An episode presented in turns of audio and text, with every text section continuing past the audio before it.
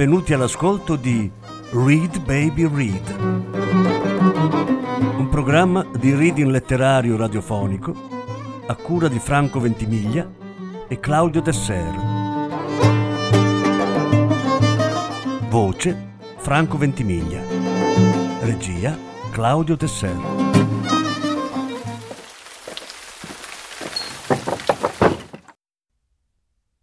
Antigone di Sofocle Traduzione di Massimo Cacciari. Lettura in sei parti. Prima parte. Personaggi. Antigone, figlia di Edipo e Giocasta, sorella di Ismene e dei caduti Polinice ed Eteocle. Ismene, sorella di Antigone. Creonte, zio delle precedenti, padre di Emone, marito di Euridice, il tiranno di Tebe. Tiresia, vecchio indovino cieco. Una guardia, messaggero dall'esterno, messaggero dall'interno. Euridice, sposa di Creonte. Emone, figlio di Creonte. Servi e guardie al seguito di Creonte. Ancelle di Euridice. Fanciullo che guida Tiresia coro di vecchi tebani diviso in due gruppi di sette vecchi ciascuno e guidato da un corego. La scena è a Tebe, innanzi alla reggia dei Labdacidi. L'azione si inizia all'alba del giorno successivo alla partenza dell'esercito argivo guidato da Polinice contro Tebe. Nella prima scena si apre che il sole non è ancora sorto. Sorgerà durante il primo canto del coro. In mezzo alla scena, in primo piano, l'altare di Bacco, parato di grappoli d'uva, di corone d'ulivo e di ghirlande d'edera. In secondo piano, proscenio, il peristilio sopraelevato del palazzo di Creonte, a cui si sale per una doppia scalinata laterale. Il palazzo ha tre porte, in mezzo la porta regia, che lascia vedere se aperta la statua di Pallade, a sinistra la porta del Gineceo, a destra la porta degli schiavi. Contro il muro di sinistra l'altare di Apollo con corone di alloro. A sinistra la campagna, colline boschive in lontananza. A destra le prime case di Tebe. Scena del prologo. È la notte sul finire, trasparente e chiara. Antigone esce dalla porta di sinistra del palazzo portando su una spalla un'anfora di bronzo che posa sull'altare di Apollo. Avanza con precauzione, getta uno sguardo timoroso sulla porta regia, va ad assicurarsi che tutto sia deserto dalla parte della città. Poi ritorna e contempla la campagna lontana con un gesto doloroso. Rientra poi nell'atrio e riappare presto, tenendo per mano Ismene, che sembra stupita e smarrita. Prologo Antigone Ismene Antigone o volto di Ismene, sorella, sangue mio, sai se vi è un male tra quelli della stirpe di Edipo che Zeus debba ancora infliggerci in vita? Non v'è dolore, né nera sciagura, né vergogna, né infamia, che io veda mancare ai mali tuoi e miei. E ora questo annuncio alla città tutta che dicono imporre il suo capo. Ne hai sentito parlare? O ti sfugge che l'odio del nemico è in marcia contro i nostri cari? Ismene. Nessuna voce mi è giunta, Antigone, né dolorosa né dolce, da quando a noi due, due fratelli sono stati strappati, due in un giorno, per duplice mano. Da questa notte è in rotta l'esercito argivo, null'altro conosco, né se propizia mi si volge la sorte, né se ancora malvagia. Sapevo bene, per questo ti ho chiamata fuori dalle stanze, perché tu sola udissi. Che accade? Tradisci arrossendo un pensiero. Dei nostri due fratelli, uno solo, Creonte, di tomba onorato, disonorato l'altro. E Teucle, dico, secondo legge e giusta giustizia, ha deposto sotterra, onore tra i morti laggiù.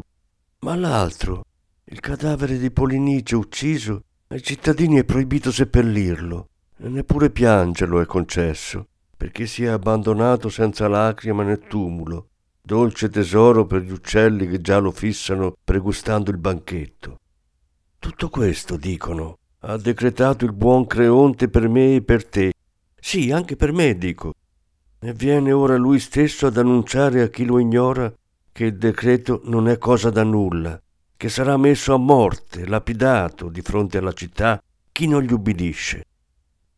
Questi fatti, e tu potrai presto mostrare se sei di buon sangue, oppure nata vile, da nobile stirpe. Ma se questi sono i fatti, che cosa, o sventurata, io potrei volgere al meglio, legare o sciogliere? Vuoi soffrire e agire con me? Correndo quali pericoli? Che cosa stai meditando? Sollevare il morto e seppellirlo con queste mani. Questo pensi? Fare ciò che alla città è proibito? Sì, seppellire il fratello mio e tuo, anche se tu non vuoi. Mai sarò colta a tradirlo. Ostinata, lo proibisce Creonte. Io sono inseparabile dai miei. Ahimè, pensa, sorella, come il padre rovinò, odiato, infamato per le colpe da lui stesso scoperte, trafitti ambedue gli occhi con la sua stessa mano. E poi, come la madre sposa a doppio nome, con lacci intrecciati sconcia la vita. E pensa infine come in un solo giorno i nostri due fratelli, sciagurati, massacrandosi l'un l'altro se si andati comune destino di morte, con reciproca mano. E ora per noi due, rimaste sole, considera quale sarà la rovina, se in nome delle leggi dei padri trasgrediamo decreti e potenza dei capi. È necessario invece considerare questo, che siamo nate donne e contro gli uomini non possiamo combattere. Siamo dominate da chi ci è più forte. È necessario obbedirgli, a costo di dolori anche più grandi. Io dunque pregherò quelli di sotterra di perdonarmi, perché costretta obbedisco a chi ha raggiunto il potere. Nessun senno è nel compiere gesta oltre misura. Né te lo chiederò, né io, anche se tu volessi, ti concederei in futuro di agire con me. Perciò fa come ti pare, ma io il fratello lo seppellirò e mi sarà bello morire mentre lo faccio. Con lui amato io giacerò amata, compiuto il santo delitto. È più lungo il tempo che occorre piacere ai morti piuttosto che ai vivi. È là, infatti, che giacerò per sempre. Ma tu, se ti pare, disprezza pure gli onori dovuti agli dèi io non disprezzo nessuno, ma la mia natura è impotente ad agire contro i decreti della città. Tu di te puoi dirlo, non io. Io innalzerò il tumulo al fratello amatissimo. Sventurata, provo terrore per te. Non temere per me, salva piuttosto te stessa. Cerca almeno di tenere nascosto il tuo agire, occultalo, e così farò anch'io. Oh no, gridalo, mi sarai ancora più odiosa non annunciando a tutti ciò che ho deciso di fare.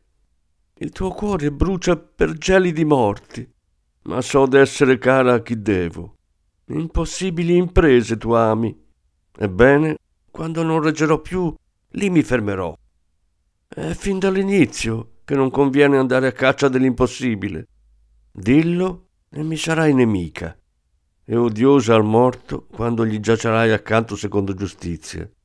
Ma lascia ora che io e la follia mia soffriamo questo evento tremendo, poiché nulla potrei soffrire più di una cattiva morte.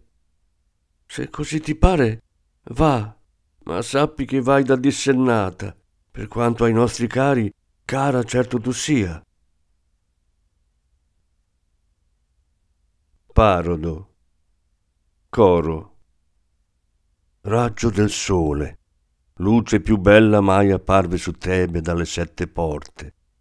Eccoti infine, occhio d'oro del giorno correre sulle correnti dircee, travolgere con morso acuto il fuggiasco guerriero dal bianco scudo venuto da Argo, quello che Polinice, scatenato da ambigue contese, condusse contro la sua e nostra terra, acutamente gridando come un'aquila dall'alto con ala bianca di neve, il nemico s'abbatté su di noi, in numeri armi, in numeri elmi dalle criniere equine.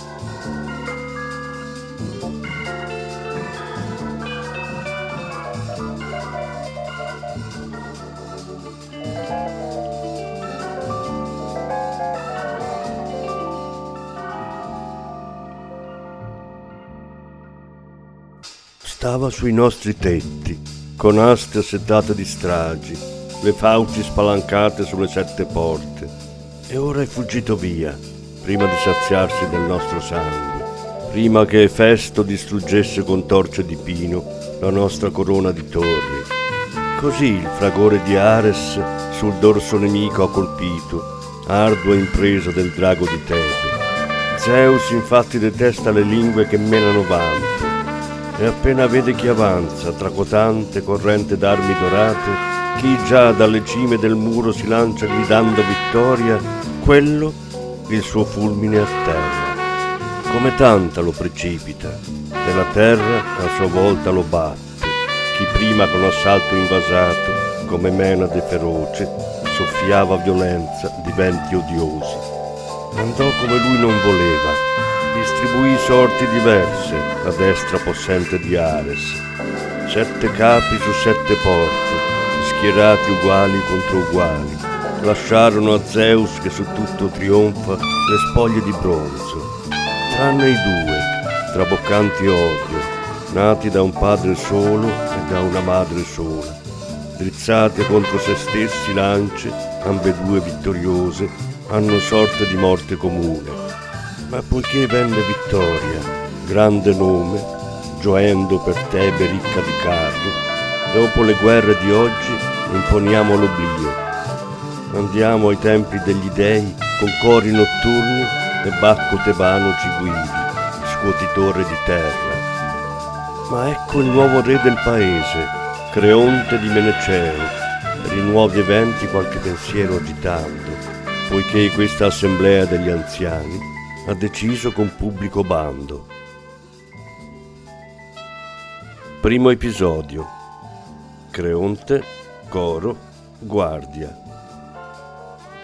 Creonte.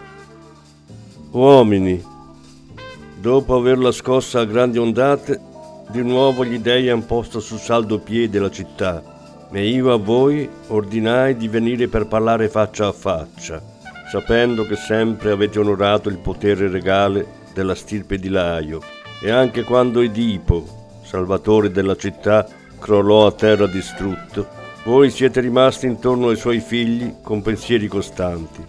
Ora, poiché quelli in un sol giorno per duplice sorte morirono, colpiti, battuti da reciproca mano, per il miasma che è della stirpe, mio è ora il comando. Io assumo tutti i poteri per parentela stretta agli uccisi. Impossibile conoscere in un uomo l'anima, il pensiero, il sapere, prima che si manifesti nell'esercizio del potere, nel promulgare le leggi. A me, perciò, chiunque non si conformi alle risoluzioni migliori, non voglia far fiorire grande la città, ma per qualche paura tenga chiusa la bocca, pessimo appare ora come prima. E chiunque ritenga un suo caro valere più della patria, costui dico essere nulla. Perciò io, lo sappia Zeus onniveggente sempre, non tacerò l'accecamento che incombe sui cittadini contro la loro salvezza, né potrà mai essermi amico chi disfa la patria, questo sapendo, che essa sola ci salva. Su questa diritta rotta navigando noi ci facciamo gli amici e io, sul fondamento di tali leggi, farò grande la città. Ora, questi due decreti ho insieme dettato per i due figli nati da Edipo. Eteocle, caduto combattendo per questa città, valoroso su tutti, sia deposto nel sepolcro e celebrato con tutti i riti che spettano ai morti eccellenti il fratello, invece, del suo stesso sangue, Polinice dico, che tornato da Esule voleva dalle radici bruciare la terra dei padri e gli dei della stirpe e cibarsi del sangue fraterno e renderlo schiavo, costui rimanga insepolto e che nessuno lo pianga, così che sia dolce banchetto agli uccelli e ai cani, obbrobrio alla vista. Questo io penso.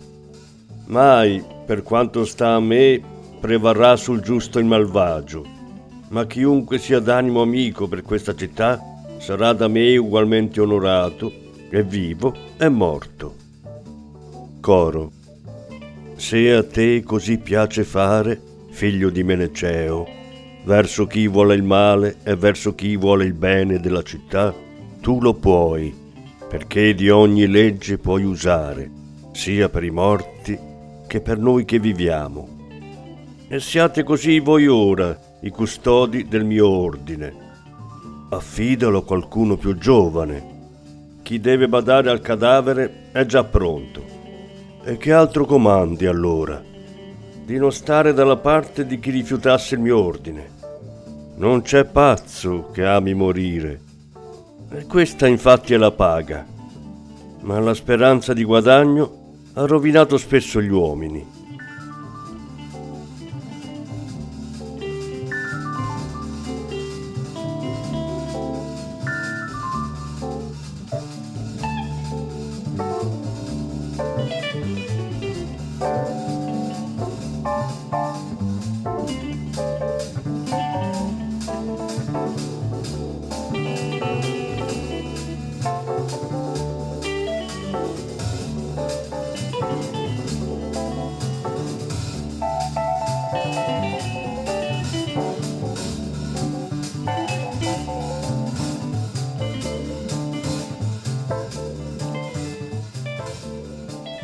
Guardia.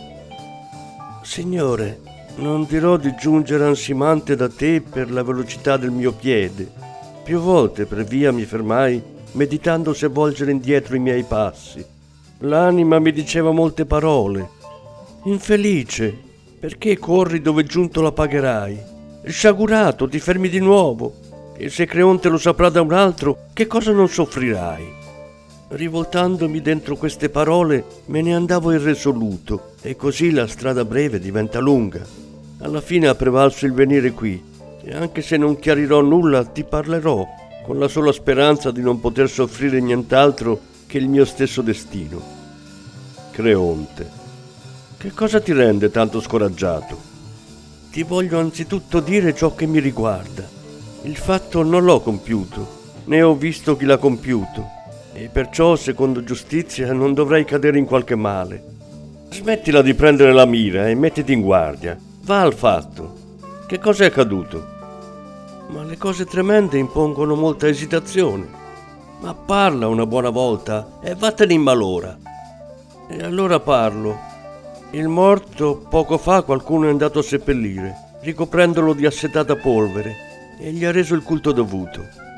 Che dici? Chi tra gli uomini lo ha osato? Non so. Lì non v'era traccia di colpo di vanga né scavo di zappa bidente. La terra era compatta e asciutta, senza solco di carro. È uno che non lascia segni, l'autore.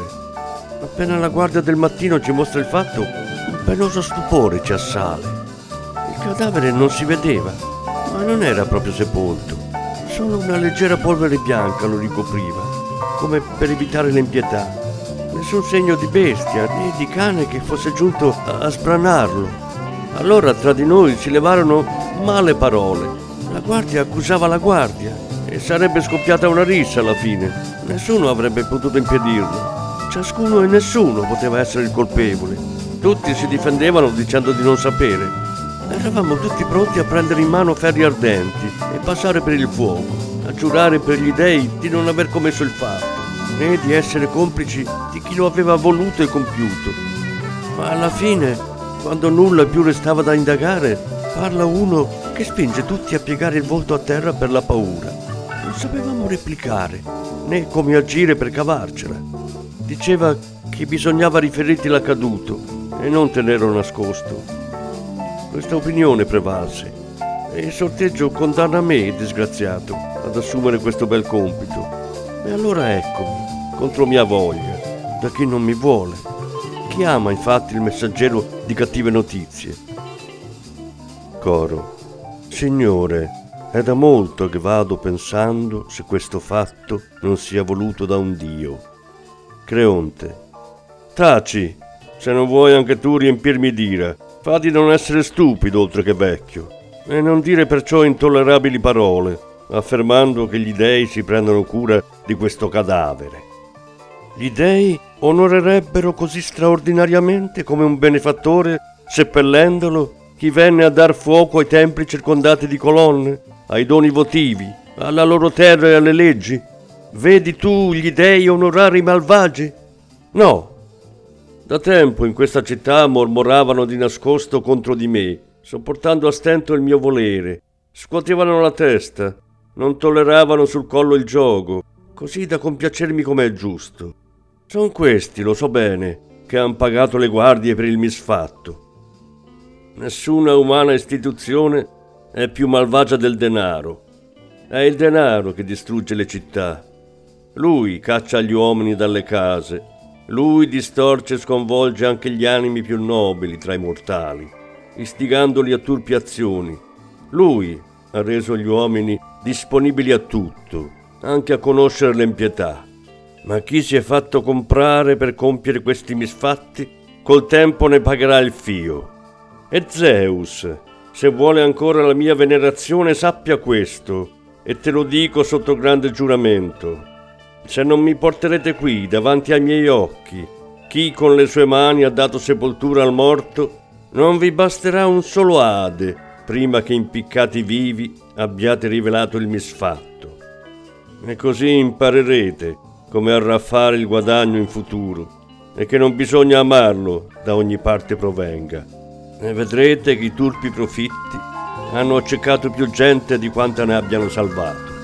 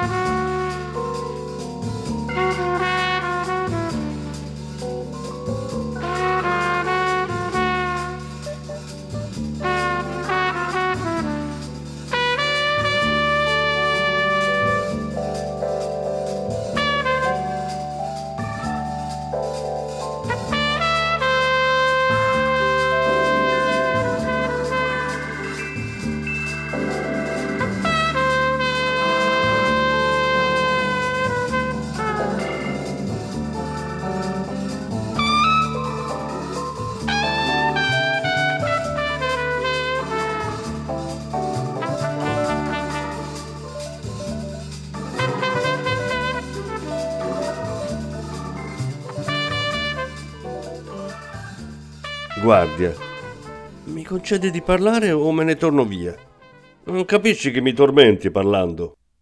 Nelle orecchie o nell'animo ti mordono le mie parole?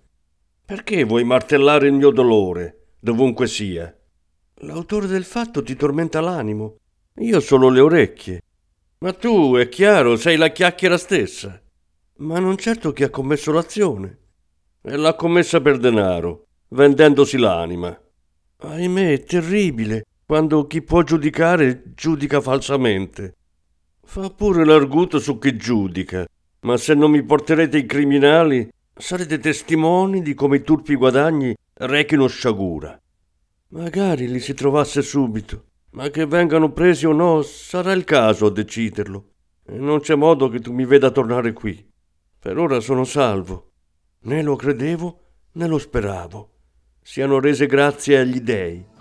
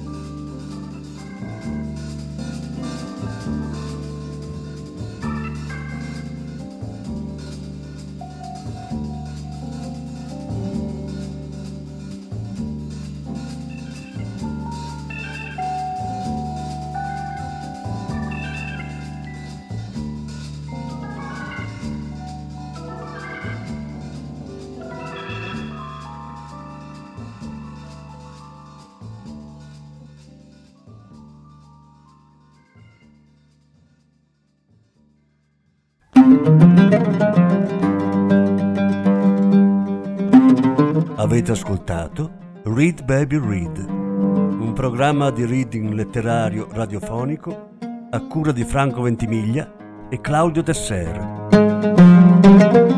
Grazie per l'ascolto, alla prossima settimana. La seconda parte della lettura sarà trasmessa la prossima settimana.